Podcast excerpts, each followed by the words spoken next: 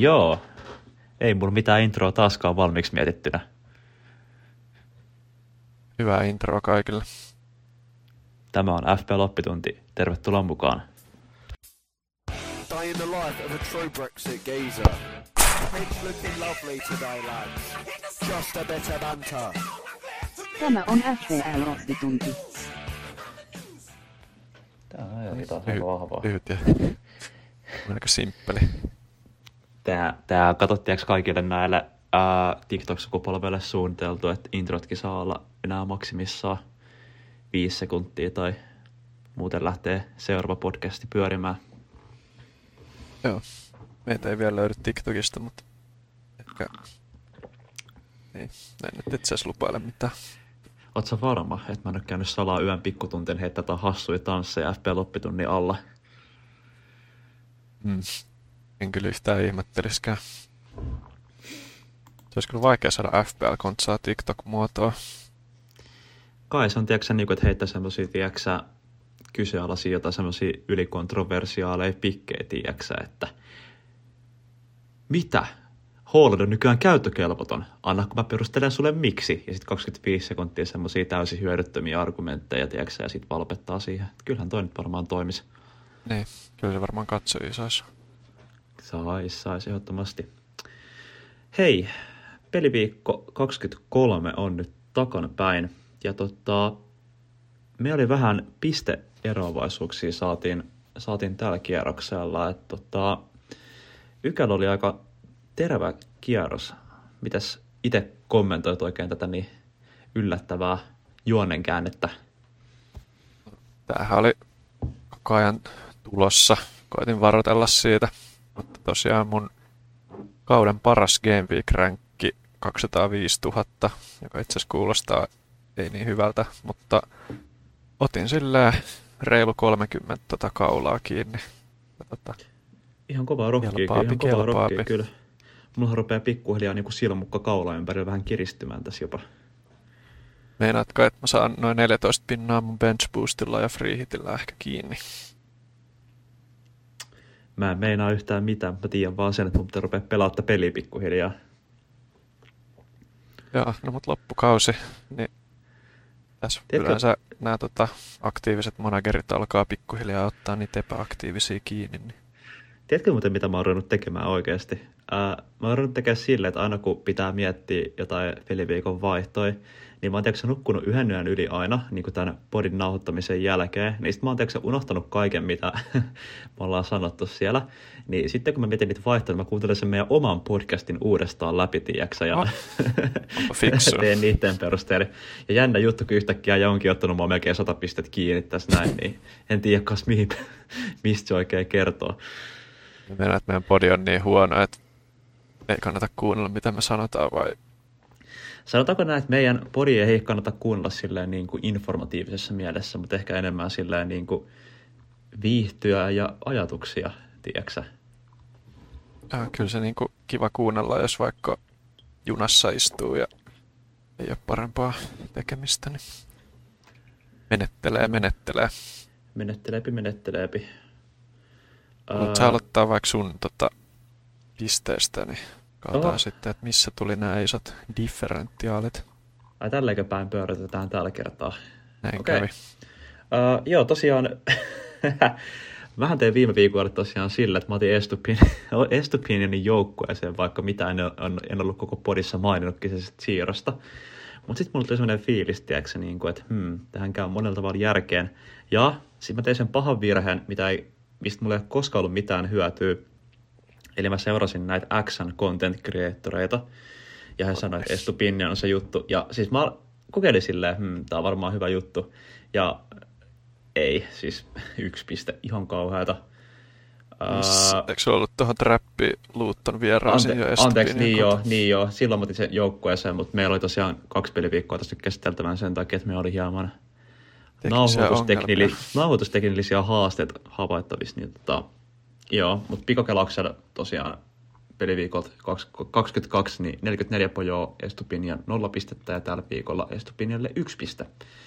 Eli 59 pistettä yhteensä meikäläiselle rullasin transferit tälle viikolle, maalissa Dubravka 1 pisteen, Walker 2 pistettä, Gabriel -1 piste, Zinchenko 1 piste ja Estupiñán 1 piste. Eli oli vähän heikkoa tämä niin kuin alaviisikon työskentely ehkä tällä kertaa. Toi Gabrielinkin esiintyminen oli aivan karmiva, 1 oma maali ja mä en tiedä katoiko sitä matsia, mutta se oma maali oli myös semmoinen, se oli semmoinen kunnon koominen sähläys omiin. Joo, mutta ainakin statsien perusteella, mitä mä niin kuin tästä nopea katon, niin toi oli yllättävän lähellä, että Arsenal olisi pelannut 0 peli. Puuli kerrytti maalikerrointa vaan 0,41 koko matsissa. Joo. Sillä siis vähän huono tuuri, että sait yhteensä 0 pinnaa alta. Käytännössä mikä se maali oli siis, niin se oli sillä, että Poolin hyökkäys, niin kun syötetään semmoinen keskityssyöttö ohi veskarista. Siihen pääsee ekana joku Arsenalin puolustajista, ei se ollut vissi edes Gabriel. Ja sitten se niin kun, tiedätkö, silleen vauhista osuu häntä jalkaa, sitten se pallo pompahtaa silleen omaa maaliin kohti, alkaa semmoinen kauhea, tiedätkö, hyppiminen ja huitominen ja tälleen, ja sitten se painuu vaan sinne verkon perukoille, ja kaikki oli vaan silleen brr. Joo. No keskikenttäpaikkas vähän. Bruno sai syöttöpisteen hienossa voitossa West Hamista 3-0. Olin varsin iloinen siitä, että pojat on rinnut pelaamaan vihdoin. Palmer jatkoi hyvin otteitaan Wolvesia vastaan, siitä huolimatta Chelsea hävisi, niin Palmer nettosi 1 maalin, sai yhteensä 8 pistettä ja Grossikin sai 11 pistettä. Et siellä oli kyllä hyvä suoritus Crystal Palacea vastaan. Sitten hyökkäyskolmikko oli Watkins, jota on niin paljon sosiaalisessa mediassa parjattu viime aikoina, niin 18 pistettä laittoi epäilijöille niin sanotusti jauhot suuhun. Alvarezille 2 pistettä ja Haaland kapteenina 5 pistettä, eli 5 × 2 tekee 10. 59 pistettä punaista nuolta kaikkialla paitsi meidän omassa Heads Up-liigassa, jossa vielä pitää johtopaikka, mutta vaan hädin tuskin. Mut tosiaan ei pystynyt olla kattamatta. Mä katsoin sun Finland Cupin ekaa kierrosta. Ja ei ole ottanut L:n siellä heti. Teillä on ollut samat pisteet, mutta tuolla on ollut enemmän maalintekijöitä, niin se on voittanut sit sen takia. Voi herra jumala. Siis tipuinko myös Finland Cupista silleen, koska mähän tipuin myös Viaplay-liigasta tasapisteellä eniten maaleja tehneenä. Okay. No, mä oon kahdesta kupista tippunut samalla tavalla. Oi, kaikkea ei sitä. Mutta siis mulla kyllä oliko se vissiin viime vuonna niin huikea kuppiruni, että mä olin ihan tosi korkealla siellä. Niin ehkä tää nyt oli sitten tämmöistä niinku varianssin heittelystä vähän, mutta aika heikkoa tsekää kieltämättä. Mut mitäs sulla? Mennään vähän tälleen niinku iloisempiin asioihin. Jollain sen tää on kulkenut. Joo, eli Jemi 2-2, mä otin sua näköjään 2 pinnalla kiinni sielläkin. Ei mitään kummempia tapahtumia muuten. Mutta Game Week 23, mukavat 95 pinnaa. Ihan ei vielä päästy 100 pinnaa yli. En tiedä, että se päässyt vielä tällä kaudella, mutta tää oli ainakin lähin, mitä mä oon nyt käynyt. Ei oo tainnut napsu ainakaan meikälle. Joo, mutta mulla napsu niin kuin käytännössä kaikki nää 2 ja 3 maalintekijät tiimiin. Niin lähdetään alhaalta kuitenkin. Ei niin paljon pisteitä tullut. Rajaatti 2 pojaa. Oli lähellä clean sheet tosiaan. Mutta ei ihan. Puuli teki se. Tai no, Gabriel teki se 1 maali. Sitten Van Hekke. Siinäkin oli aika lähellä, että olisi tullut Crystal Palacea vastaan 0 peli. Mutta ne taisi tehdä jollain viimeisellä 10 minuutilla sitten 1 maali. Ja samoin tämä Guardiola oli nyt ottanut 2 matsia putkeen. Tosi lähellä ollut 0 pelit, mutta 1 maali omiin jälleen. Tää oli aika mielenkiintoinen. Kierran Trippier Lutonia vastaan kotona. Mä olin aika kovat ennakkoluulot, että nyt saattaisi tulla vaikka 0 pelipisteet ja ehkä joku syöttö. Mutta otti 9 pinnaa, vaikka Luton teki 4 maalia. Eli no, syöttöpinna ja maali miinus Lutonin 4 maalia tuolta. Niin. Kohtuullinen hegemoinen matsi on ollut 4-4 päättynyt. Joo, mä katsoin ne highlightit. Ne oli kyllä molemmilta tosi hyvää peliä, paitsi puolustuksesta tietenkään ei. Mutta oliko se just semmoinen klassinen, että alkaa olemaan niin highlightissa vähän vaikeuksia saada edes mahtumaan niitä siihen 5 minuuttiseen, kun on niin paljon maaleja? Käytännössä joo. Siellä ei paljon muut näytettykään. Oli kyllä hienot highlightit, kannattaa käydä katsoa. Keskenttä, jos tuli käytännössä kaikki mun pisteet. Palmer 8 pojoa, kuten myös äijällä. Saka 9 pojoa. Ihan kiitollinen tosta maalista vihdoin. Tai itse asiassa teki viime pelissäkin maali. Saka on nyt alkanut suorittaa hyvää aikaa meikälle. Sitten Garnacho jälleen kerran 2 maalia.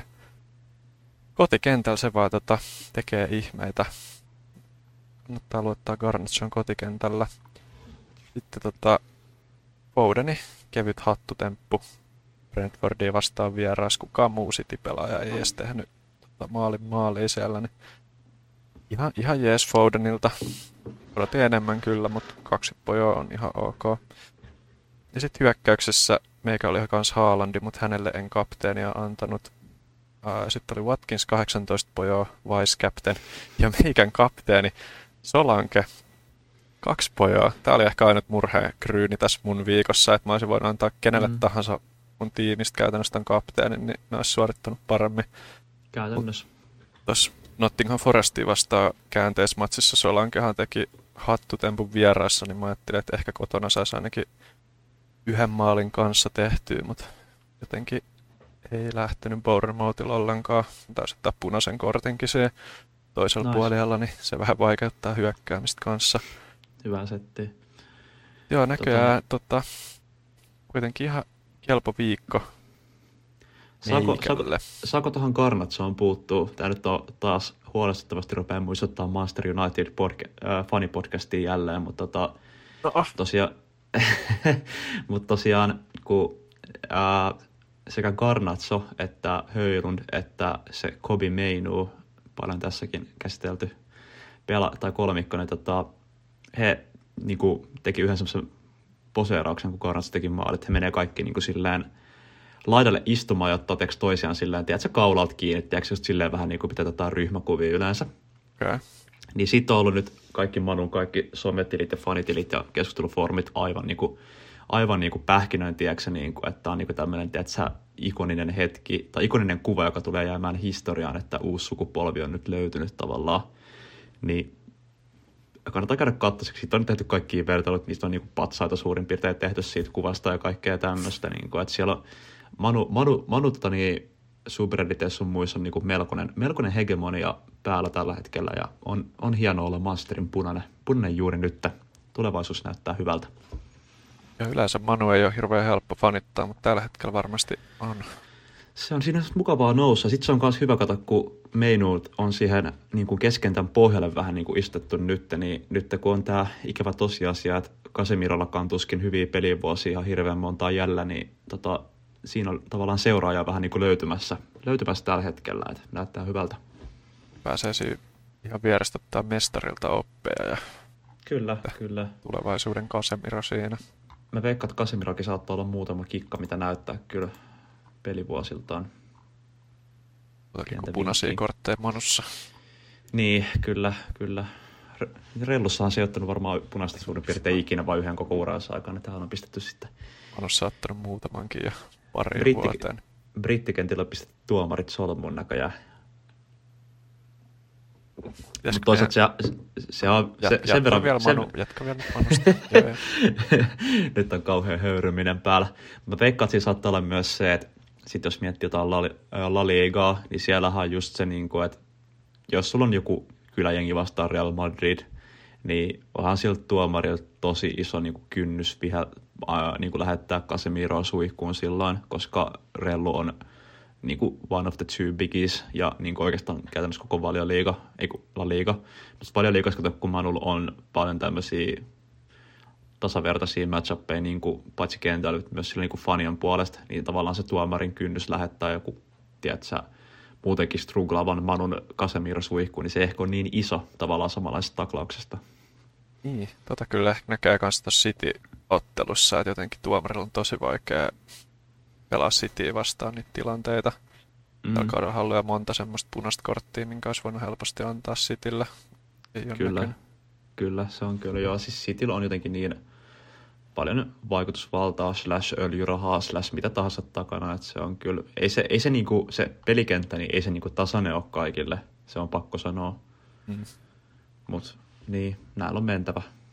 Näillä on mentävä, kunnes City tiputetaan johonkin liigaviitoseen niitä sanktioiden takia. Oikeesti mä niin nauraisin, jos se tapahtuisi oikeesti. Ja sit se on hienoa nähdä, millainen Cityn muovifanien joukkuvaellus pois seuran riveistä oikein alkaisi sen jälkeen.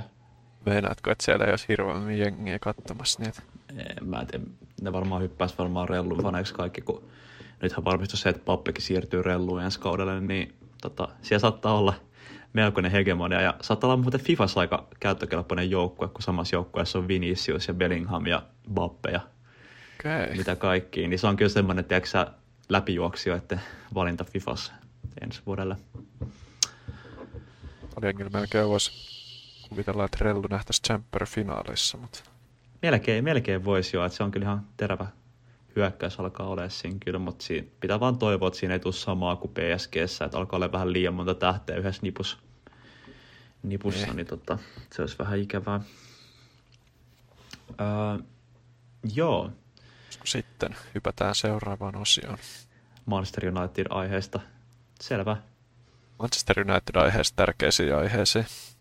Juuri näin.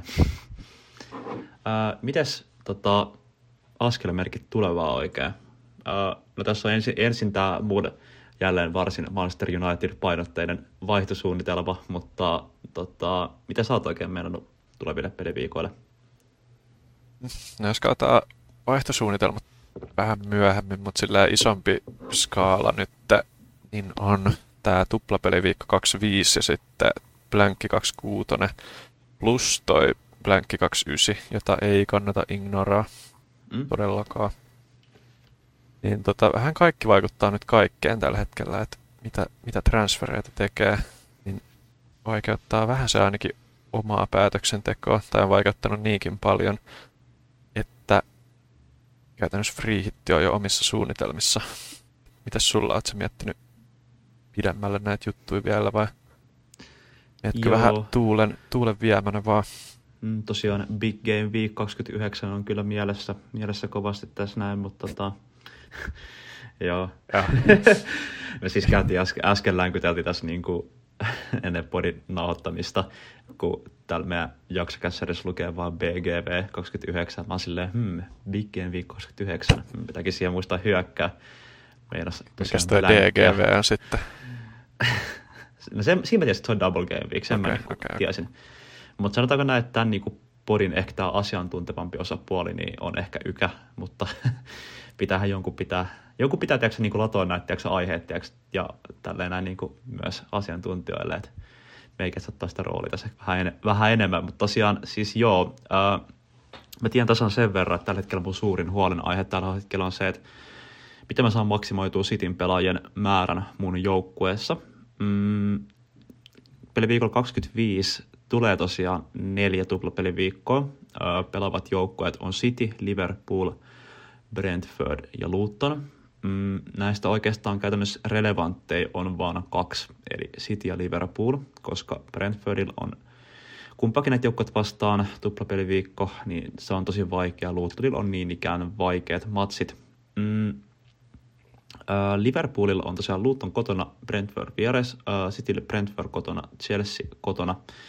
Niin mä oon vähän miettinyt semmoista juttua, että Liverpoolista on kyllä tällä hetkellä aika vaikea mun nähdäkseni ottaa ehkä puolustuslinjan ohella näitä keskenttähyökkäjiä, koska Salah on iso kysymysmerkki, se on vähän epävarma, että mikä hänen tilanne on, miten nopeasti hän kuntoon tulee.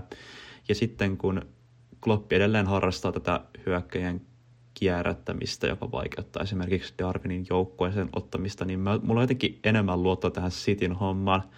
Okei, Cityllä oli vähän vaikea debyytti Haalandilla kyllä.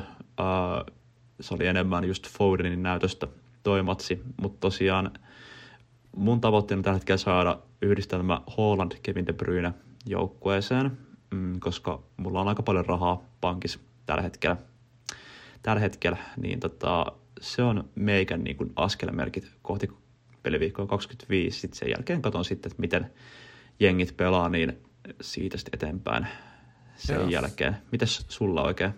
Haluan tuohon vielä vähän, just, että sulla on vähän harminen toi tilanne, että sulla on Alvarez sun jengissä, kun käytännössä tuntuu niin kuin pahalta ottaa City-pelaaja pois toisen City-pelaajan tilalle, mutta Alvarezin minuutit on kyllä nyt niin uhan alla, että...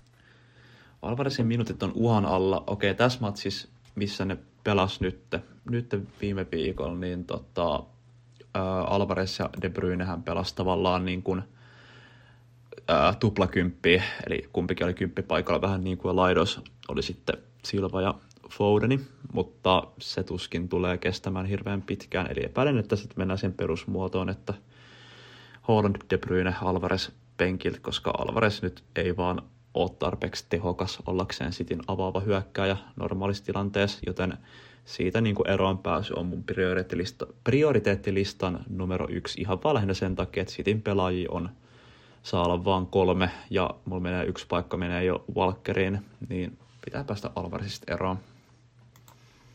Että on semmoista vielä, kysytään nyt ihan vaan jos joku miettii, että minkä takia sä et Walkerista, minkä takia sä et Walkeria eitä tiimistä veke, siitä saisit se yhden City-paikan. Siihen on syynä se, että no siis totta kai näähän on henkilökohtaisia preferenssejä, mutta mä tykkään harrastaa semmoista pientä hajauttamista, että niin kun on ihan ok ottaa yhdestä joukkueesta 3 pelaajaa, mutta sitten mä en niin kun halua, että ne kaikki 3 pelaajaa on niin kun joko hyökkäyskeskikenttää, eli sillä niin kun hyökkäävää roolia, tai kaikki 3 on puolustajia ja maalivahteja. Että mä haluan, että se vähän niin kun hajautuu just, koska mä tykkään mieluummin, että se on semmoista tasasta tuottoa ja niin kun sen sijaan, että oli semmoisia isoja hypädyksiä sitten niin 3 pelaajan blankkejä. Että Walker kuitenkin osaa tarjota jotain hyökkäyspäähän. Toinen loistava City-vaihtoehto on Guardiola, joka löytyy sulta. Mä katsoin tuon Brentford-matsin itse asiassa itse, ja kumpikin sekä Walker että Guardiola laukoi aika hanakasti, eikä ollut hirveän kaukana edes maalinteosta. Että oikeastaan ainoa, mikä pelasti Brentfordin City-pakkien maaleilta, oli siis Fleckenin tosi kuuma ilta. Ja harvinaisen syöttöpinnan otti kanssa. Kyllä, se oli hieno. Siis suoraan pitkä avaus ja sitten se vaan pomppi sillä, että yhtäkkiä olikin Brentfordin ukkoparas. Mä katsoin kanssa ne highlightit, niin se oli itse asiassa Tounilta tosi fiksu peliliike. Sehän ei niinku pisteelle siinä päässyt, mutta se sai se tärkeän pakin siitä vähän niinku itteensä vedettyä. Että sitten se pallo pomppi siitä täydellisesti. Oliko se Maupai, joka sitten... En ole siitä uskonut, että Maupai vetää läpi ja just maali, mutta näin kävi siinäkin sitten. Joo. Yksi huomioarvoinen juttu oli tuossa oli se, että Cityn alakerran pallollinen pelaaminen oli erittäin epävarmaa tuossa matsissa. Esimerkiksi Ederson maalilla, niin se oli monta semmoista tilannetta, että hän niinku esimerkiksi lähtee vastaan avaa palloa tai katkomaan, avaa sen suoraan Brentfordille, ja Brentford meinaa tykittää tyhjään maaliin, tiiäksä, mutta sitten joku viime hetken liukkari tai joku tämmöinen saattaa estää se, että Cityn alakerran paljon pelaaminen oli tosi epävarmaa. Mä en tiedä, pitääkö tuosta huolestua vielä. Saattaa olla, että se oli vain yksi huono matsi, mutta se on mun mielestä silleen niinku huomioon pantava asia kuitenkin. Joo, se on huono juttu Edersonin kannalta, kun mä nyt sanoisin hirveän hyväksi veskaksi sitä muuten, kun sillä on hyvä avaaminen just, että minkä takia se on City ykkösmaalivahti. Varmaan suurin syy on se, että se hyvä pelaa jalalla, niin sitten jos se alkaa mokailemaan tosia perussyöttöjä, niin jollain minuutit kyllä jää vähäiseksi sen jälkeen. Manchesterin molemmat joukkueet, niin niillä on kummallakin käytännössä vaan libero, joka ei saa torjua yhtään mitään. Mutta siis, siis Cityllähän on varsin niin kuin mitat täyttävä kakkosveskari Ortega, niin ihan hyvin saatan nähdä, että saattaa niin kuin Edersonin minuutteja mahdollisesti kurittua ehkä tulevilla peliviikolla. Saa nähdä, miten homma oikein jatkuu tosta noin. Saa nähdä, kyllä. Itellä on kans toi kuitenkin toi tuplapeli 25, mihin mä ekana tähtää mun kaikki panokset. Mut mullahan on se hyvä tilanne, että mulla on jo 4 tuplapeliviikon pelaajaa entuudestaan. Eli Alexander Trent Arnoldi löytyy, se on nyt palaamassa tuolta loukilta. Saa nähdä Burnley vastaan, saako se hyviä minuutteja. Ja siellä on sitten tää Conor Bradley vähän uhkana, se on pelannut nyt niin hyvin. Pikkasen jännittää kyllä toi Trentin minuutit, joo sano vaan. Bradilla oli ikävä juttu, siis silloin siis sen faija oli kuollutta niin tuossa matsiviikon alla, niin hän oli sen takia joutunut jäämään personal reasoneiden takia veke matsista, että pitää katsoa, että vaikuttaako toi hänen psyykkeeseensä miltä tavalla, koska hän on kuitenkin vasta parikymppinen ukko, niin saattaa olla aika kova paikka tommonen juttu. Joo, todella harmillinen tilanne kyllä, mutta sitten siinä on tietenkin myös mahdollisuus, että jos vaikka Bradley pelaa tuolla right backiin, niin Trentti nostettaisiin tuohon CDM-rooliin käytännössä. Meinaat, että onko toi oikeasti realistista sun mielestä, koska musta tuntuu, että... Se on realistista, koska se oli yksi injury. Mä en muista, kuka sieltä nyt otti loukin tuohon viime otteluun. Olisiko mä kehtäisi jotain puheenaiheet siinä 15 sekuntia, niin mä vetäisin niin, no siis injury, mutta sitten toisaalta myöskin se, että se japanilainen se endo, niin saadaan siihen keskentän pohjalle takaisin nyt sieltä Aasian-mestaruuskilpailusta, niin se kyllä mun mielestä niin kuin parantaa niiden keskikentän tilannetta kuitenkin edelleen. Mutta siis Trenttihän on niin kuin huhuiltu varmaan vuosikaudet, tiedätkö, niin kuin, että Kloppi nostaisi sen keskikentälle pelaamaan, ja mun mielestä Trentti on kokeiltu myös Englannin maajoukkueessa keskikentällä, mutta jotenkin siitä on niin pitkään puhuttu, mutta se ei kuitenkaan ole tapahtunut, niin mulla on vaikea nähdä, että Kloppi rupeisi nyt myöskään niin kuin viimeisenä keväänään keksimään pyörää uudestaan ja laittaa Trenttiin mihinkään. Ja se oli tosiaan Slobotsa otti injury, niin voi olla. Mutta jos toi Endo ehtii takaisin, niin totta kai se varmaan hyppää sinne. Plus mun mielestä Soboslai on enemmän niinku hyökkäävämpi keskenttä, että se ei niinku siinä pohjalla oikein toimi. Toisaalta Trentti myös mun mielestä niinku ominaisuuksiltaan sopisi myös hyökkäävämmäksi keskikentäksi, mutta mulla on tosi vaikea nähdä, että Kloppi rupeisi, kun se ei ole moneen vuoteen tehnyt tätä juttua, niin mulla on vaikea nähdä, että se rupeaa sitä nytkään tekemään. Joo, mutta kuitenkin en näe mitään syytä poistaa Trenttiä joukkueesta, kun se on hyvin mahdollista, että se pelaa noin kaikki 3 ottelua, mihin mä haluan se. En keskity siihen hirveämmin. Sitten tosiaan mulla on toi Guardiola mun tiimissä, ja mä oon just kattonut näitä se underline-dataa, niin siellä on kyllä maali ihan, no, eihän se nyt ihan niin toimi, että maali on kohta tulossa, mutta silleen statsit sanoo, että se on hyvin mahdollista, että pääsis maalipaikoille. Tämä on jännä jotenkin noi topparitkin Cityn puolustuksessa, että Guardiola tuntuu, että sekin, se muutenkin näyttää sellaiset ihan perustopparit, 110 kg, se näyttää joltain ihan maguireilta kehorakenteeltaan, mutta silti se vaan painaa koko ajan sellaisessa hyökkäyksien kärjestä, ja tekee laidalta tai repiviä juoksuja ja kaikkea tämmöistä. Sehän on pelannut vasenta laitapakkia, mutta normaalistihan se on jo toppari, mutta Pep on vaan silleen, että susta tulee vasen laitapakki ja et sä varmaan sano Pepille, että no en halua olla. Ja sit pelaat siellä vasemmalla. Mutta joo, se on kyllä tosi hyvin noussut siellä tilanteisiin mukaan. Että kyllä ne alkaa pikkuhiljaa napsua ne returnit sieltäkin. Joo, siinä on ainut huoli vaan, että jos sieltä alkaa kohta nämä Akansit ja Aket tulee takaisin pelikentille, että vaikuttaako se minuutteihin. Mä oon hirveän pahoin, mulla on niin paljon asiaa tänään, että mä puhun koko ajan sun päälle. Mutta tosiaan, jos mun pitäisi nyt saisin varita ihan vapaasti Walkerin ja Guardiolin välillä, niin kyllä mäkin ottaisin mieluummin kyllä Guardiolin mun tiimiin. Mun mielestä se on vaarallisempi. Se hinta on kanssa aika iso, joku 0,7 miljoonaa. Se kyllä alkaa olla jo semmoinen varteen otettava numero. Mut halusin vielä tuohon Liverpooliin ihan lyhyesti palata sen verran, että mitä jos kuvitellaan, että on pelaaja, jolla ei ole Trenttiä joukkueessa, sanot, että sä pidät Trentin sun joukkoissa, mutta jos ei ole, niin mitä sanoisit niille, että kannattaako Trenttiä tai mahdollisesti muita Liverpoolin pakkeja hommata joukkueeseen nyt?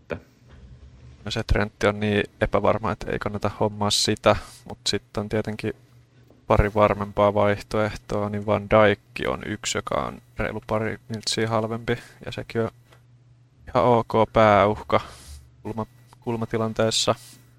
Ja sitten jos haluaa vielä ihan 100% varman, niin ottaa Allisonin veskaksi, mutta veskavaihot on aina vähän ikäviä tehdä.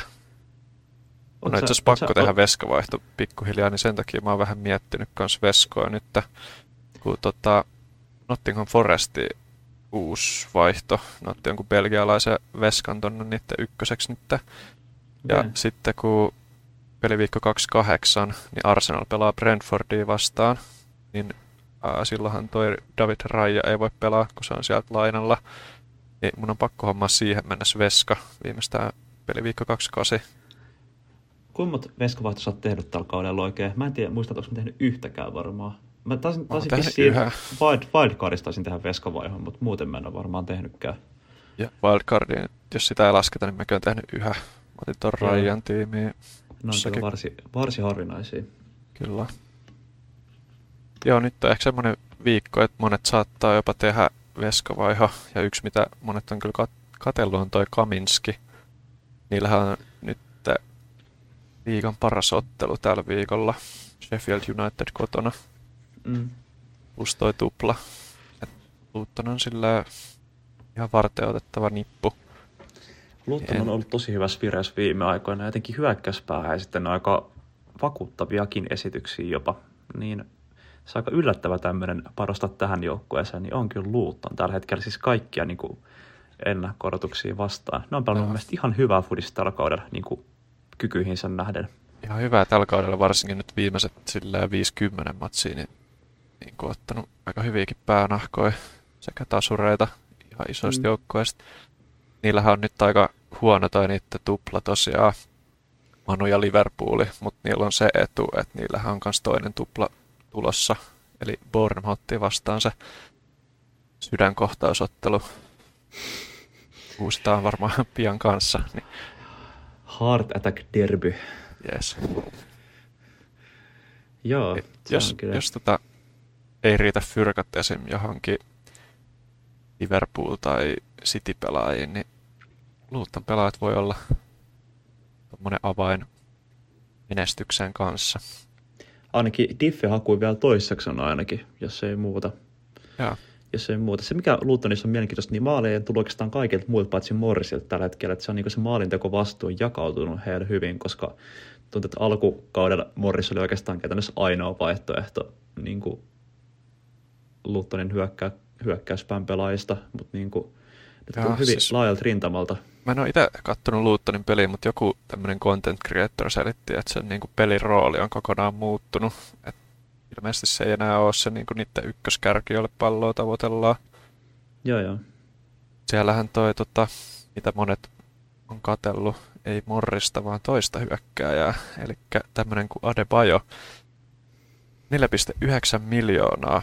Ja teki hattutempun toissa ottelussa ja seurasi sitä vielä maalilla tuossa seuraavassa ottelussa. Niin kyllä. Ihan kiva budjettiratkaisu. Mä itekin tosi pienimahis, että tää tulisi mun tiimiin. Mä katsoin, että jos Salahi olisi niin kuin pelikunnossa 25, mulla olisi semmonen mahis, että mä vaihan Sakan Salahiin ja sitten Watkinsin Adebayoa, niin mä saisin Salahin sinne. Okei. Se olisi kyllä kova. Olisi aika mielenkiintoinen Luutoni hyökkää omassa jengissä. Saa nähdä, se on aika epätodennäköinen.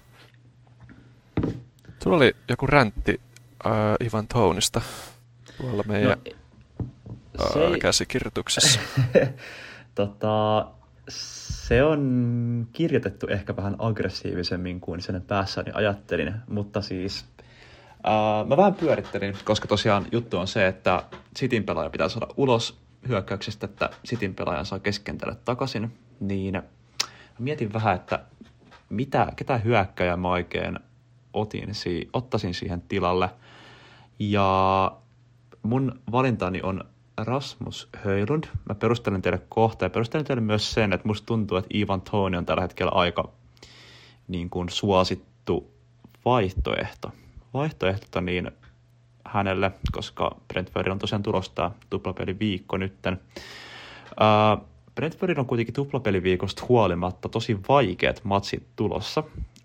Peliviikolla 24 Brentford kohtaa Wolvesin vieraissa. Wolves on kohtuullisen rouheessa vireessä tällä hetkellä. Voitti muun muassa Chelsea viimeksi 4-2 aika. Sanotaan, esitys ei ollut vakuuttava, mutta tulos on todella vakuuttava. Ja viimeisestä 5 matsista Brentford on hävinnyt pelkästään Manulle, mikä ei todellakaan ole häpeä.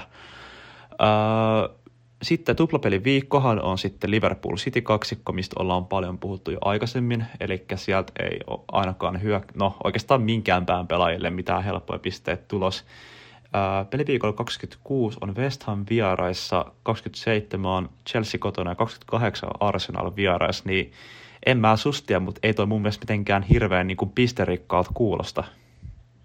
En ole Tony omaan tiimiin kattonut, mutta jos annetaan kuitenkin jotain tämmöisiä hyviä puolia Tonysta, jos olette sitä miettinyt, niin Brentford on tosiaan ainut joukkue, joka tuplaa 25, ja niillä on ottelut varmasti sekä 26 että 29, kun noita pahoja blankkejä tulee, niin se niin voi pitkässä juoksussa sitten kuitenkin maksella. Ja ehkä iso semmoinen juttu, joka vaikuttaa ihmisten tähän tounin ottamiseen, niin on varmaan viime kaudella, kun taisi olla City vastaan, niin Tony teki just 2 maalia ja otti joku 13 pojoa, niin tiedätkö, jengi puhuu, että Tony on ns fixture proof, että sillä ei ole väliä, mikä joukkue siellä on vastassa, mutta eihän se nyt oikeasti mene niin, että kyllä sä haluat mieluummin sen Lutonin kotona tai Sheffieldin kotona kuin Liverpoolin vieraassa ja Cityn kotona, niin ei ole pääsemässä omaankaan joukkueeseen. Mutta en sillä lähde dumaa itse sen kummemmin, että jos joku se ottaa, niin en ihmettele, jos se tekisi ihan hyvinkin tulosta. Kyllä. Tony on tällä hetkellä 8,1 miljoonassa 6,2% omistettu, kun sitten tämän argumentin vastakappale, eli Tanskan oma finninaama Rasmus Højlund on 6,9 miljoonassa, 5,5% omistettu. Manulla on otteluviikot seuraavanlaiset, eli seuraavaksi peliviikolla 24 Manu matkustaa Villa Parkille, 25, niin heillä on Luton vieras, legendaarinen ansa, joka ei koskaan huippujengillä kusahda. 26 on Fulham kotona. 27 on tosi vaikea matsi. Silloin on tonne Cityn vieraskentälle lyhyt bussimatka. Ja 28 niin on Everton kotona. Aston Villa ja Cityhän näistä matseista on vaikeita, mutta toisaalta viime aikoina siitä huolimatta, että Manchesterin derby City on ollut selkeä niin kuin selkeästi niskan päällä, niin mä oon kuitenkin onnistunut tekemään maaleja heitä vastaan ihan ok. Okei, no viime matsi oli 3-0, niin kun aika selkeä Cityllä, mutta sitä ennen niin kun mä oon tehnyt kuitenkin 1 maalin, 2 maalia, 3 maalia, maalin. Että kyllä niin, mä rupean riehuttaa näin. Hyvin sepä. Mä rupean kiihtymään, kun mä puhun tästä aiheesta taas. Näetkö, kun muuten huomaamatta ollaan taas Manchester United-aiheessa, jotenkin päädyttiin taas. Sen takia mä aloinkin vähän naureskelemaan, kun mä mietin viime kauden City-manuottelua, niin sehän meni silleen, että City johti joku 6-1, tiedätkö? Ja sitten kaikki, joilla on Manun pelaajia tiimistä, on silleen, voi vitsi, että ei tästä tule mitään. Mutta sitten kun City on niin kovassa johossa, niin hän ei jaksa puolustaa enää. Ja sitten sieltä tuli Rasse ja Martial taisi tehdä 2 maalia. Ja sitten se päättyi 6-3, niin silti siellä oli niin kuin Manun pelaajat yli 10 pisteessä muutamakin heppu. Niin joo. Kannattaa ehkä toivoa just sitä, että City lähtee tommoseen 5-0-6-0 johtoon, niin sit sä pääset semmoisiin helppoihin tilanteisiin, kun puolustajat ei jaksa enää liikkua siellä. Juuri näin. Ja Manu on jonkinlaista venymiskykyä osoittanut tällä kaudella myös, niin mä oon toiveikasta kohtaan. Mutta sitten tosiaan päästään tästä niin kuin lukujen luettelusta tähän silmätestiosuuteen, niin Manun peli on parantunut tosi paljon viime aikoina. Oikeastaan tämän vuoden puolella Manu on ollut tosi hyvä, mihin on varmaan ollut paljon liittynyt se, että he on pelannut paljon kup-matseja niin kuin heikompi vastajia vastaan ja saanut niistä hyviä tuloksia, niin se on saanut peliä uomiinsa. Manun kärki oikeastaan hyökkäys 3, kun toimii tosi hyvin tällä hetkellä, Rasse, Garnacho ja toi Højlund. Ja Højlundilla on niin kuin, se ei niin kuin XG:llä se ei edelleenkään juhli, mutta silloin niin kuin, se on saanut paljon itseluottamusta nyt näistä muutamista maaleista. Ja mä uskon, että toi tulee jatkuu. Se, etenkin toi niin kuin Rasmus Højlund ja Marcus Rashfordin niin kuin yhteys toimii tosi hyvin tällä hetkellä. Et mun mielestä oikeastaan kuka tahansa tosta Manchester Unitedin kärkikolmikosta on hyvä valinta tällä hetkellä joukkueeseen. Mutta koska mä tarviin mun joukkueeseen hyökkääjän, niin mun valintani on silloin Rasmus Højlund.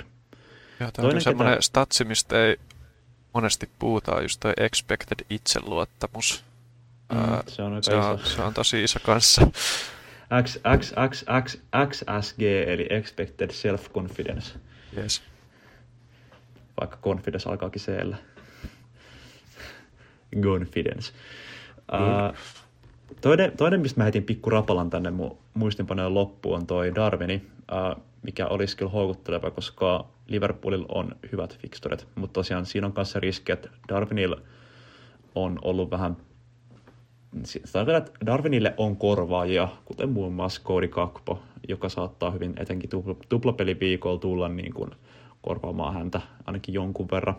Ja sitten toinen juttu on se, että Darwin saa hyvin paikkoja, mutta Darwin nyt on vaan niin vitun Darwin, että ei se saa... Siis sehän teki jonkun valioliigan ennätykset, se pakutti 4 kertaa tolppaan tai ylärimaan yhdessä matsissa. Joo, niin se on vaan niin Darwin, että mä vaan niinku... Plus mä vihaan Liverpoolin pelaajia, plus tiedätkö se on kallis, plus tiedätkö paikka ja mitä syitä. Niin kun nimen mulle syy, niin mä otan sen vastaan, mutta Darwin ei mun joukkoja sen tuu piste. Mä annan taas tälleen vasta...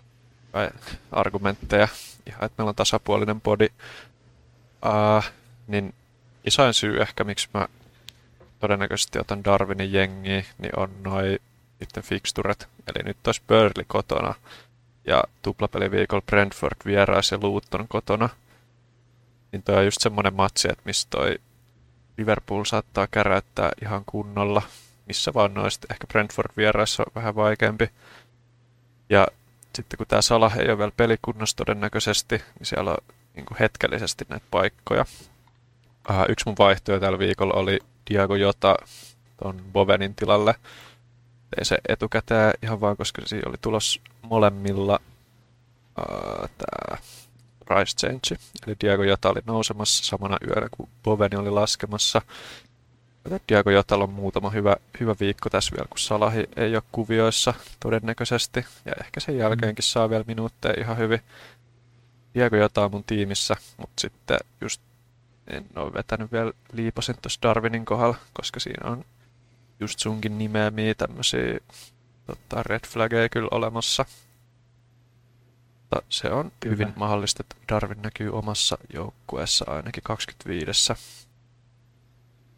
Se on mutta se on mun mielestä, tää on tämmöstä oikein ilostiaksi tämmöstä niin kuin hyvät saadaan tämmöstä väittelyaikaa, että meillä on selkeästi aika isoja vastakkaisia näkemyksiä tähän suhteen, että toinen niin kuin on ehdottomasti tämä, mä pelaan missään nimessä tulla joukkoon, toinen silleen, no joo, saattaa tullakin hyvin, mutta mun mielestä tää on hyvää keskustelukulttuuria kyllä, edistetään tässä näin, mutta näin näkökulmasi myös, mutta jaa. Jos Darwin mun joukkoisen tulee, niin saatte hakata mua nokkosen oksilla tuolla noin pitkin katuja. Nyt paljastan tähän väliin, että Darwin oli kyllä viime vaan sun joukkoessa aika kauankin. Niin oli, mutta tilanteet muuttuu. Silloin mulla oli vielä uskoa. Mulla ei ollut selvinnyt vielä, miten Darwin oikeasti on. XG-monsteri, mutta samoin ylärima-monsteri. Kyllä. Ja ei se vaadi kuin yhä matsi, että toi XG konvertoituu, niin sieltä tulee tommonen Fodenin 20 pojoa. Kyllä, ja mulla on tietysti muuttunut mielipide täysin päälailla ja seuraavan podin nauhoitukseen mennessä, niin tämähän tässä tulee varmaan käymään. Se on ehkä monilla muillakin managereilla nyt ongelmana, että on niinku liian paljon vaihtoehtoja tonne hyökkäykseen. Että just tällä viikolla mulla... Siellä on Haaland, Watkins ja Solanke. Ja ekahan toi kuulostaa, että okei, no Solanke kupekeä Darwin tilalle. Solankellahan tää hyvä juttu, että niillä on aivan tajuttoman hyvät matsit tulossa.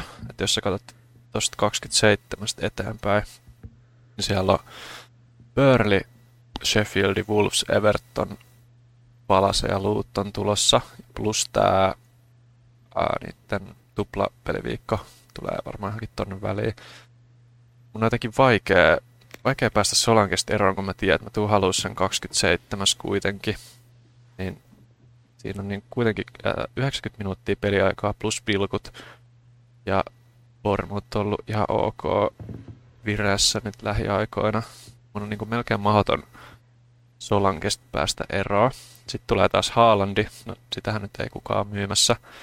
Kolmas on sitten Watkins, just viime peliviikolla 18 pinnaa, ja nyt Manu kotona. Mä en pidä Manua vieraskentällä hirveän hyvänä joukkueena, niin mun on jotenkin vaikea perustella, että minkä takia Darwin olisi tällä viikolla parempi kuin Watkins. Miten sä näet tuo asia, jos olisit mun tilanteessa? Pelaisit mieluummin Watkinsia omaa joukkuettasi vastaan vai Darwiniin Burnley vastaan? Kyllä mä ottaisin Darwinia jättämästi Burnley vastaan, koska Burnley on tosi heikko tällä kaudella. Sanoisin, että se on tosi vaikea perustella Watkinsia vastaan tällä hetkellä, koska tuossa mun ruudun lukee Watkins sen alapuolella numero 18, mutta viitaten siis pistemäärin, mutta joo, kyllä siis Burnley on niin heikko ollut tällä kaudella, että kyllä mä ehkä sinne pääsit kallistuisin ehkä itse. Joo, se iso juttu, mikä siinä omaa tiimiä helpottaisi, niin että mulla vapautuisi toi tommonen 1,5 miljoonaa about fyrkkaa Watkinsista. Ja mä kattelin, että mä saisin aika kivasti GV27, niin mä saisin Sonin takaisin joukkueeseen yhdellä vaiholla. Joko ton Fodenin tai Diego Jotan tilalla. Mikä sun yleinen niinku taloustilanne oikein on sun joukkueen kanssa? Onko sulla bänkissä miten paljon likviditeettiä oikein? No mä sain sinne ton 0,7 miltsiä, kun mä vaihoin. Mä otin Van Heken ton. Kenes tilalle mä otin se? Katsotaas. Joo, Colville loukkaantui mun joukkueessa. Niin mulla kävi itse silleen ihan kiva tuuri, että mulla ei ollut silloin yhtään fyrkkaa pankissa. Jos mulla olisi ollut 0,4 miljoonaa siellä edessä, niin mullakin olisi Estupiñán mun joukkueessa nyt. Mä otin sitten Van Heken, sama puolustus ja yli miljoona halvempi kuin Estupiñán, niin mä oon kyllä tosi tyytyväinen nyt tähän. Ilkeän pientä pääpeliuhkaa olemassa kuitenkin. Ne on kaikki kotiinpäin kuitenkin. Joo, mutta 0,7 miljoonaa pankissa, niin siinä on pientä tämmöistä pelivaraa. Ei kyllä läheskään yhtä paljon kuin äijällä. Sulla taisi olla aika reilustikin siellä. 5,4 miljoonaa tällä hetkellä. Mulla on oikeastaan, että mä halusin vaan saada sen käytettyä nyt johonkin. Oikeana De Bruyne joukkoa se hommaminen jees aika paljon. De Bruyne on pelannut tosi hyvin siitä huolimatta, että ei ole mitään. No saisi ekassa pelissä hyvät pisteet, mutta niin peli on näyttänyt hyvät siitä huolimatta. Sen jälkeen ei ole vielä räjättänyt pankkiin, mutta sanotaanko näin, että De Bruyne ja Haalandia vastaan pelaaminen tai että se, että he ei ole joukkueessa, niin se on kyllä pitkässä juoksussa osoittautunut aika hyvin häviäväksi kaavaksi. Joo, mulla on kyllä semmoinen tilanne, että mä oon aika tyytyväinen mun City-triplauppia. Tietenkin iso osa on toi Fodenin 20 pinnaa. Et mä vähän mietin silleen, että en mä oikein saa De Bruyneä mun joukkueeseen, että mun on mentämä Fodenille, mutta sekin on ok vaihtoehto. Ja sit se täräyttää hattutempu, niin nyt mä oon aika tyytyväinen tähän omaa Guardiola Foden Haalandia. Mutta joo, De Bruyne voi kyllä yllättää. Se, mitä sanottavaksi De Bruynestä, niin silloin tää sen maali odottama sillä aika pientä, että varmaan suurin osa sen pisteistä koostuu sit syötöistä, ja niistä saa tietenkin vaan 3 pinnaa per syöttö.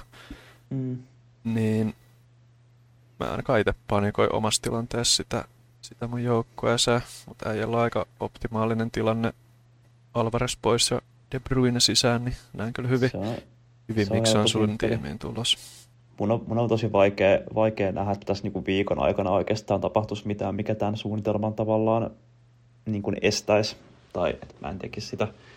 Siis yksi asia, mikä mua vähän kiinnostaa, että mitä tällä niinku Cityn laiturikamppaililla oikein on käynyt? Että mitä niinku esimerkiksi tuolle Jackille oikein kuuluu? Mä katsoin, että ei se niinku loukkaantuneena tai mitään, mutta niinku jotenkin jännä, että niinku Fodenkin pelasi niinku koko matsi, sitä ei niinku missään vastatettu vaihtoon tai mitään.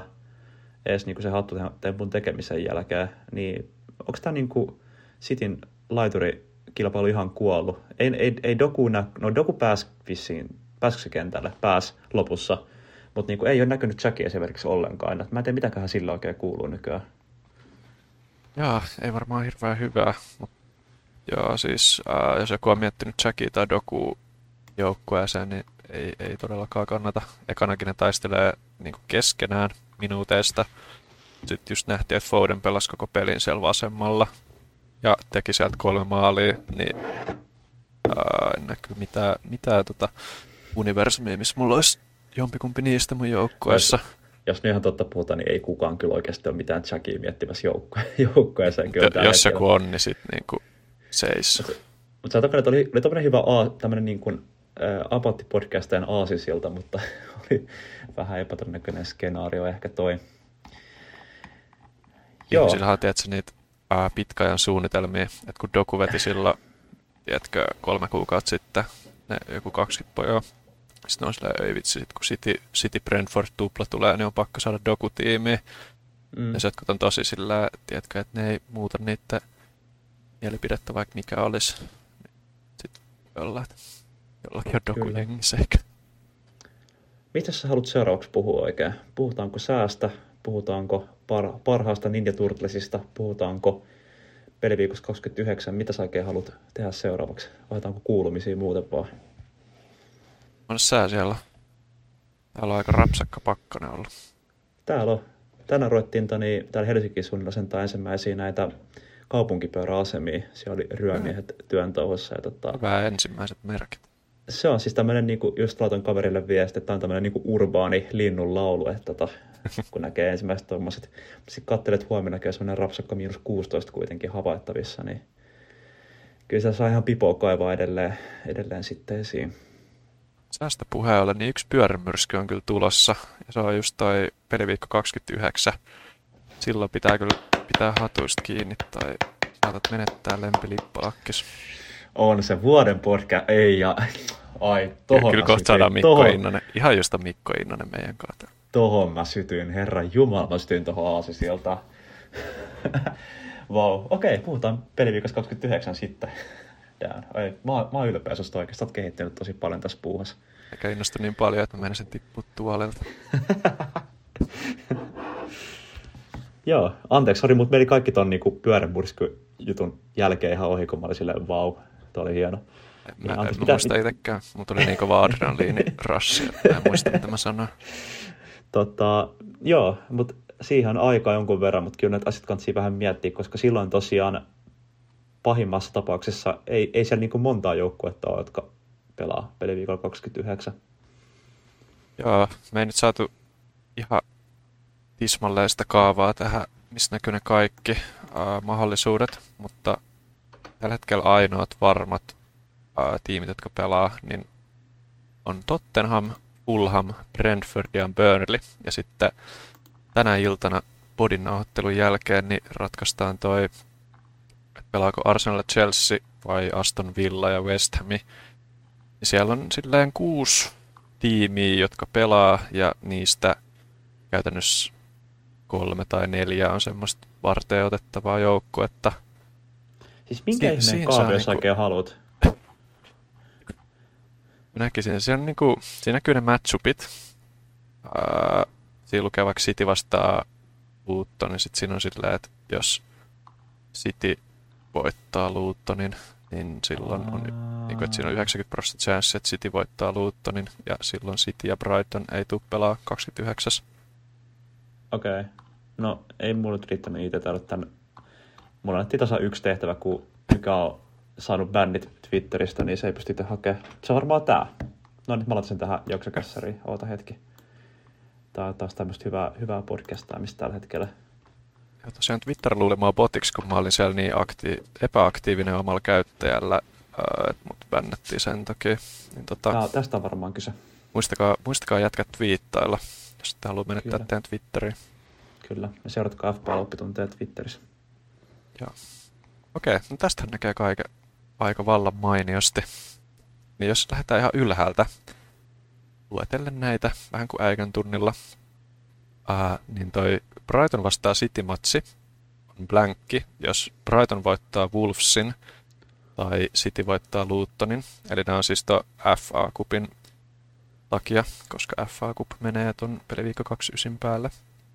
Sitten on seuraavana Everton vastaa Liverpool on blankki, jos Liverpool voittaa Southamptonin. Southampton taas mennä eilen jatkoon, jos oikein katoin. Mm. Eli aika todennäköistä, että Pooli Southamptonin voittaa. Sitten on Crystal Palace vastaa Newcastle on blankki, jos Newcastle voittaa Blackburnin. Mitäs Blackburnille kuuluu? Onko ne pelannut hyvinkin tällä kaudella? Blackburn on ehdottomasti ollut yksi tämän kauden jalkapallojoukkueesta. Championshipissa. Kyllä. Se on ollut yksi Championshipin joukkueesta. Ei, ne on tuolla taistelee 18 sijalla. Eli... No niin. Ei ole viimeisiä. Voi tulla yllätyksiä tietenkin. Sitten on vielä tuossa Wolves vastaa Bournemouth on blankki, jos Wolves voittaa Brightonin tai Bournemouth voittaa Leicesterin. Tuossa on ehkä pieni mahis, että Leicester voittaisi ainakin Bournemouthin, kun Leicester on ollut niin kovassa vireessä nyt tällä kaudella. Ja johtaa aika heittämällä championshipia. Sanotaanko, että Leicester on joukko, joka ei kuulu divariin. Mun mielestä se on ihan paljon liikajoukkoa. Se oli aika yllätys, että tippui sinne viime kaudella. Sitten annettu 66% mahis, että Manu päihittäisi Nottingham Forestin tai sitten, mikä se on, BRC? Onko se Bristol City? Eli sekin ratkaistaan tänään, kumpi noista tulee Manuun vastaan.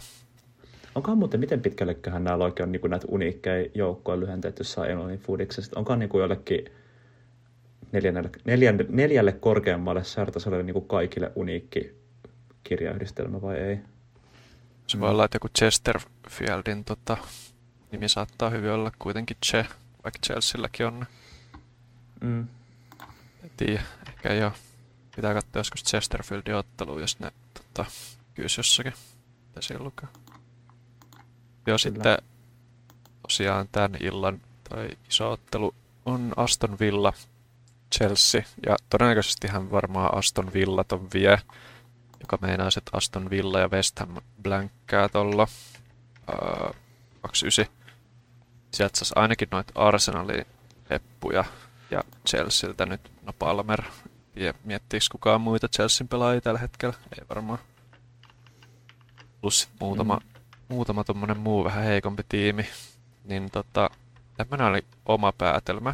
Että jos nämä pelit menee silleen, ettei tule mitään isoja yllätyksiä, niin retransfereilla on melkein mahdoton saada avaava 11 tonne 29, kun siihenhän on kuitenkin enää joku silleen about 6 ilmasta vaihtoa sinne, 6 niin, tai 5. Olettaen, että sulla on silleen niin kuin about normaalin näköinen joukkue, niin se on käytännössä katsoen mahdoton, että sit se kyllä kannattaa melkein niin rupea chippejä miettiä, että jos ei chippeillä, niin sit saa on niin good lucksiin vaiheessa kyllä melkein. Joo, eli ne, joilla on niin kuin vielä free hitti käytössä, niin se on aika selvä free hitti ainakin omasta mielestä. Mutta sitten ne, joilla on wildcard vielä, niin ainakin jonkun sortin tommonen ok chanssi vielä saada siihen. No tietenkin sä saat silloin hyvä avaava joukkue. Mut sit jatkoa kohti se on vähän huono, että siellä on jotain tripla Lutonia tai tripla Brentfordin joukkueessa. Ne ole jo yhtäkään chippiä jäljellä, niin good luck. En tiedä, en osaa auttaa tässä vaiheessa. Siitä on kyllä pahaa. Haluatko kuulla mielenkiintoisen knopin? Herra ihmeessä. Jos mietitään näitä joukkueiden lyhenteitä ja otetaan niin kuin Englannin toi aakkosisto, eli 26 kirjainta, ja oletetaan, että jokaisessa divarissa on 20 joukkuetta, niin... Myös matikkakornerin muodostamus. Niin, kyllä, niin lyhenteitä riittää kaikkiaan 878 divariin, eli pitäisi riittää. Okay. Yhteensä 17 576 joukkuetta saa uniikin lyhentää. Ole hyvä. Siinä. Aivan monta. 17 576 joukkuetta saa uniikin lyhenteen 3 kirjaimesta. Siinä on kieltämättä muutama lyhenne.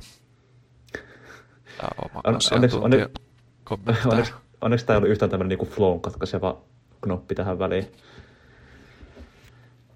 Niin, tuolla on kyllä tietty kaikki Z, X ja mitä nyt onkaan. Mielestäni joku XXX on aika hieno tämmöinen joukkojen lyhenne. Varmaan seksipöksyillä on se lyhenne ja niistä ei voi ottaa. Se olisi kyllä. Haastaa oikeuteen. Mut joo, siis kerro vähän mitä sä oot ite miettinyt, että lähet sä ite free hitin, lähet sä wildcardin, millä sä oikein lähet tähän väliviikkoon 29? Joo, siis mä eka olin suunnitellut, että mä käyttäisin mun wildcardin tuohon 30, eli Dead Endaisintä. Mut sitten mä löysin itse asiassa uuden hauskan sivusto, jolla mä teen noit, eli tämmönen kuin livefpl.net. Niin sä voit tehdä siellä niinku muutamankin draftin, jota sä voit vertailla. Mä tein just muutaman silleen mahdollisen, että miten mä pääsisin free transferilla tuohon 29 silleen, että mulla olisi avaava 11. Niin mä sain 7-9 avaavaa pelaajaa, niin siinä pitäisi ottaa niinku aika iso hittiä, että saisi ihan ok joukkueen. Ainakin näillä tiedoilla, mitä tällä hetkellä on. Niistä mietin, että ehkä mä käytän mun free hitin, kun kuitenkin tossa kausi aika loppuu lähellä tuolla jo. Niin free hitissähän on tämmösiä niinku hyviä puolia. Elikkä on olemassa peliviikko 32, on todennäköisesti tuplapeliviikko, johon noi blankit menee. Niin jos sä käytät free hitin 29, niin sä voit alkaa ottaa sun tiimiin näitä tuplamatsin pelaavia heppuja. Niin sä oot siitä vähän niinku askeleen edellä siinä mielessä. Ja sit tossa dead-endaamisessahan on se ikävä puoli, että sä menetät aika paljon tiimiarvoa. Just kaikki Solanket ja Watkinsit, jotka on ollut pitkään joukkueessa, ja jos sä myyt ne, otat ne heti seuraava peliviikolla takaisin, niin sulle ei välttämättä edes riitä samaa joukkueeseen, mikä sulla aiemmin on ollut. Se on yksi semmonen dead-endaamisen huonoja puolia. Ja sit vielä niinku ehkä tärkeimpänä, mitä mä mietin just, että voi ihan huoletta ottaa ton Triplapool ja Triplasitin, koska nehän ei pelaa 29, niin niistäkään ei ole pakko sit päästä eroon.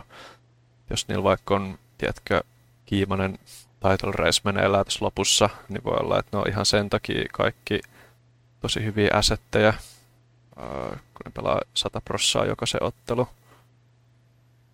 Niin nää on ihan mun mietiskelyjä, mutta jos tuolla tulee isoja yllätyksiä, että yhtäkkiä siellä on vaikka niin Bournemouth ja Wolves vaikka pelaisi, ja sitten jos olisi muu mahdollinen, otan ton tosta esille.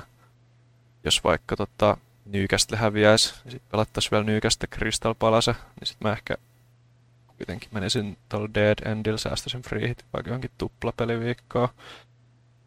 Mut 90% chanssilla mä vedän ton free hitin tohon 29. Mitäs äijä on koittanut selvyytellä ilman freehittiä niin, kyseistä peliviikkoa? Niin, mulla on tosiaan se hieno juttu, että mua ei tarvitse silleen pohtia hirveästi freehitin ja wildcardin välillä, koska freehittiä ei enää löydy. Mutta mä sitten vaan silleen, että mä otan wildcardin sitten, ja se on kyllä siis se on vaikea, että sit sun pitää rupea kyllä. Tästä tavallaan mä teen silleen, että mä vaihan wildcard-joukkueen sille, tiiäksä, blank game weekille. Ja sit mä lähden sitten sen jälkeen sitä roskaa muuttamaan kullaksi jälleen. Kun siellä on aika heikoista joukkueista hyviä pelaajia, mutta mä lähden vaan niitä vaihtelemaan takaisin. Mä vedän ihan nöyrästi täällä roolilla, koska jotenkin sit kun sä pystyt rupea kikkailemaan kyllä noilla vaihoilla, ottaa mahdollisesti jotain hittejä, jotain tälleen saada ehkä raavittua just jonkun pelaavan joukkueen.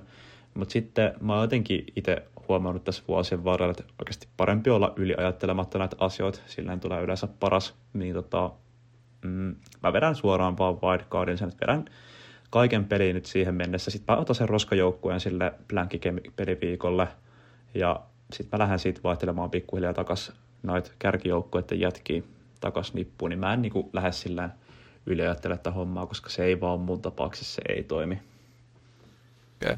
Tossa on kyllä pahana riskinä se, että just kaikki, jotka ei blänkkää tohon, niin yhdelläkään niistä ei ole sit tuplapeliviikkoa, joka on silleen 3 peliviikkoa sen jälkeen, niin sä et saada niinku kolme tuplaa peliviikon pelaajaa sitten sun joukkueeseen. Niin, mutta ota huomioon, että mä saatan jättää joitain niinku hyvien joukkueiden pelaajien vaihtoon ehkä 1 tai 2 penkkipaikan verran. Joo. Okay. Niin, sit mulla olisi 5 tuplapelaavaa pelaajaa, mikä alkaa olla ihan fine jo. No, tässä huomaa sen, että Riitti oli aika vörtti säästää, kun mäkin mietin sitä silloin. Oliko se 18, kun sä käytit se? Niin mä sit otin taisi ottaa -4 silloin ja selvisin siitä sitten. Joo, ei mulla niinku nyt vielä sillä niinku hätää ei ole tämän näköinen, mutta sitten kyllä nuo loppukaudet on kyllä yleensä tosi vaikeet. Et niin kun ne kupit edelleen jatkuu ja kyllä niitä blankkejä tulee vielä tällä kaudella ja tuplapeliviikkoja, niin kyllä tässä pitää niin kun rupea tosi paljon suunnittelemaan etukäteen, mutta näissä kohti oikeastaan korostuu tavallaan se, että sitten kun sulla ei ole niitä chippejä käytössä ja on paljon tämmöisiä blankkimahdollisuuksia, niin pidä sun joukkue silleen niin kuin diversiteetti kunnossa, että jaottele useille eri joukkueista niitä pelaajia, niin silloin sun on tosi paljon helpompi luovia läpi blankeista, tuplapeliviikoista, eli älä ota hirveästi triploi mistään joukkueista tai mitään muuta, koska siitä jos se joukkue on blankkää, niin sä oot tietenkin niistä voi ottaa triplaan, jos sä tiedät, että ne ei enää voi blankata. Niin, tällä hetkellä tippuneet. Se niin kuin Brentfordilla esim, no nyt niillä on tosi huonot noi matsit, mutta jos haluaa pelaa varman päälle, niin sit ottaa vaikka just Brentfordi eppui jengin täyteen. Samoin sitten tää 27 alkaa ottaa noita Spursin pelaajia tiimiin, niin sit voi selviä ihan ok. Ilman isompia naarmuita on 29 kyllä. Joo, mutta tämä ehkä ei ollut niinku välttämättä spesifisti just tähän, mutta sillä niinku yleinen ohje yleensä etenkin keväisin. Että kansi niinku diversiteetti säilyttää justiinsa. Joo, mutta mun mielestä voitaisiin rupea pikkuhiljaa käymään. No, sulla on nämä sun transferit vielä, niin käydään ne läpi, koska mun pitää kohta lähteä treeneihin. Ja ne on tärkeät treenit, koska meillä on viikonloppuun taas tiukkaa. Kutosdivari sählyy, niin pitää olla treeneissä ajoissa tänään. Mennään rapid firella. Eli mä siis käytin jo yhden vaihan. Mulla on 2 ilmasta tälle. Niin toinen oli se Boveni Jotaan, mutta mulla on vielä mahis käyttää toinen. Niin mun ykkösmahis on joko Watkins tai Solanke Darwinia. Se ei ehkä tapahtuu. Watkinsia veke? Onko se oikeasti? Pysty. Mutta okay. mä ehkä jätän se ensi viikolla. Ihan vaan, että sitten on enemmän infoa. Et sehän on käytännössä kivempi käyttää ne 2 vaihtoa silloin itse tuplapeliviikolla kun ennen sitä, jos vaikka tulee jotain injurya. Mun toinen on toi Matt Turner, joka ei enää säilytä ykkössijaa veskana. Et mä ottaisin Kaminskin tiimiin. Ihan vaan, koska niillä on hyvä matsi tällä viikolla 2 tuplaa pelaamatta. Sitten mulla tietenkin ei ole yhtä paljon pelivaraa jatkossa, koska toi Turner on alle 4 miljoonaa ja menettäisin siinä joku 0,6 miljoonaa. Ja kolmas vaihtoehto, joka ehkä on jopa todennäköisiä, että mä rullaan ton mun toisen transferin tosiaan. Mulla näyttää tiimi aika hyvältä jo tälle viikolle. Ja aina, että mä vain parantaa sitä, ottaisin Darwinin tiimiin. Mutta se ei välttämättä tuota hirveämmin pisteitä kuitenkaan. Haluatko kertoa vielä nopea ton sun tuleva joukkoja matsiviikolla 24? Joo, totta kai. Elikkä mikäli nämä mun vaihot menee kuten suunnitellut, niin mun joukkue matsiviikolle 24 tulee näyttää seuraavalta. Maaliin otan Dubravka, heillä on Nottingham Forestin vierasreissu. Puolustuslinja on Walker, Everton kotona, Gabriel ja Zinchenko, molemmat edelleen joukkueessa. Heillä on vierasreissu tuonne London Stadiumille West Hamin vieraaksi sekä Estupiñánille varmaan viimeinen chanssi vakuuttaa nyt ennen kuin mä otan jonkun rakevaihan ja vaihan sen vekejoukkueesta. Keskikentällä mun tulee olemaan Bruno Fernandes. Heillä on vierasreissu Aston Villan vieraksi. Vaikea reissu, mutta tehtävä se on. Palmerilla Crystal vieraissa, Grossi vieraissa, Grossilla Tottenham vieraissa ja sitten tosiaan tämä De Bruyne, jonka mä vaihan joukkueeseen mukaan ja heillä on tosiaan toi Everton kotona. Hyökkäykset mulla puuttuu, tai hyökkäykset mulla löytyy Watkins, joilla on kotimatsi Manua vastaan, ja Haalandi sekä sitten potentiaalisesti tää Højlundi. Mä tiedän, että mä nimesin nyt mulle 12 kenttäpelaajaa tähän näin, mutta mä en ole vielä päättänyt sitä mun niin kuin lopullista muodostelmaa vielä, niin pitää sitä pohtia vähän vielä. Todennäköisesti kapteeni multa tulee varmastikin löytymään Akselilta Haaland tai De Bruyne, koska Everton kotona on mun nähdäkseni varsine. Sanotaan, että City on tosi hyvä kotona. Sanotaan on, ne saa sen rummun päälle siellä kotona, niin siinä saattaa tulla tosi paljon pisteitä. Saatan ehkä laittaapa Haalandin uudestaan kapteeniksi, vaikka se vähän tylsä valinta onkin. Mites itelläs? Huomasin tuosta, luettelit 12 nimeä, yksi oli Estupiñán, niin ainakin omasta mielessä olisi aika helppo jättää penkillä, kun joo, Spurs vierassa. Ja... Vierasreissu Spurs-stadionille, se on vaikea, niin se varmaan itse saattaakin jäädä, että mulla on sekä Højlund että toi De Bruyne varmaan joukkueessa. 3-4-3 mennään. Joo, itellä on David Raja maalissa. Ehkä tulee Kaminski tilalle, epätodennäköistä. Sitten puolustuslinja. Trentti Börli kotona, toivottavasti pelaa, niin toi olisi tosi hyvä fixture. Sitten Guardiol Everton kotona. Ihan kiva, en odota kyllä nollapeliä kuitenkaan Cityltä, kun aina imasee yhden, tai no Ederson. Sitten mulla on Trippieri Nottingham vieraissa. Tripperillä on aina hyvää hyökkäyspäädy uhkaa. Trippier, joka ei lähtenytkään loppujen lopuksi mihinkään. Ei lähtenyt. Siitä oli Mark Colbridgeltä tähän nämä huhut tuli, mitä mä silloin heillä selitin. Mut äärimmäisen luotettavia tietolähteisiin perustuen. Kyllä. Oli huhu, että se lähtisi Bayerniin, mutta ei ainakaan vielä nyt kesken kautta. Sitten kesken tällä Foden Evertoniin vastaan, ei mitään chassiä, että jättäisin Fodenin penkille, niin kuin monet oli itse asiassa jättänyt, kun selailin someja, niin ikävä olisi 20 pinnaa tuolla penkillä. Sitten Saka West Ham vieraissa, Diego Jota Burnley kotona, Palmer Crystal Palacen vieraissa ja hyökkäyskolmikko Solanke Fulham vieraissa, Watkins Manu kotona ja Haalandi kapteenin nauhalla Everton kotona. Ja tää nyt ei ole ihan mun lopullinen tiimi, mutta mä teen sen mun viimeisen vaihan vasta varmaan tuolla lauantaina. Vaikea vielä sanoa, mikä se on. Juuri näin, eli tällä viikolla otetaan ihan kiltisti varmaan lähemmäs peliviikon alkamista, vasta silloin tehdään lopulliset päätökset sitten, koska nyt tavallaan ei ole mitään syytä russaa niitä vaihtoja. Joo, mutta sehän on myös tosi tärkeää tietää, että miten toi Villa-Chelsea-matsi päättyy, että jos vaikka Villa voittaa se, niin siinä on jo iso syy, että miksi mä ottaisin Watkinsin pois mun tiimistä. Jos ne pääsee, jos Chelsea ja Arsenal pääsee jatkoon, niin tää on hyvä syöttää niitä pois hengistä. Kaikki perustuu siihen kovasti. Kyllä vain. Eikä se ala pikkuilla siinä. Se on varmaan aika lailla paketissa. Miten sun viikonloppu näyttää? Ehdätkö seuraa matseja miten vai? Luultavasti joo.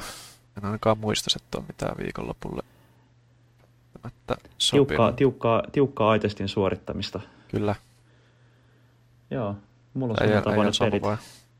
on vain pelit sunnuntaina. Kerrankin rupeaa uintiin harrastamaan. Okay. Mä kävin jostain 5 euroa uimalla sit mulle Prismasta. Mä en tiedä, pitääkö ne vettä edes varmaan. Mutta me oltiin tosiaan tuolla keskustassa uimassa yksi päivä, niin huomasin, että silloin kun kroolaa vähän vauhdikkaammin, niin rupeaa löytyä taas ihan uusia lihaksia kehosta, niin Joo, hyvä laji. Alaselkä, kato, kun pitää kroppa koossa, kun kroolaa, niin mä mietin, että tää voisi olla varsin hyvä siihen, niin... Aivan loista urheilua. Vaikea repäyttää lihaksiikaa siinä. Kyllä. Sinne muuhan keskellä kalmaa. Luut murru. No ei sitä koskaan tiedä, kun sitä ei koskaan voi tietää. Kallo murtuu, kun ei saa tarpeeksi aikaisin lopettaa. Yrität hyppää päädellä altaaseen, niin hyppäät siihen betoniin siinä vieressä. Joo. Ei näissä uimalaisessa ollutkaan monitehoja näköjään. Prööt. Teetäs kummempia. Näihin tunnelmiin, vai onko sulla vielä jotain? Näihin kuviin, näihin tunnelmiin. Ensi peliviikkoon pidetään laitteet toimimassa, niin saadaan teille jatkossakin aina kaikkein tuoremmat kuulumiset ja mielipiteet sitten. Kiitti kaikille kuuntelusta. Kiitos myös täältä. All right. Adios.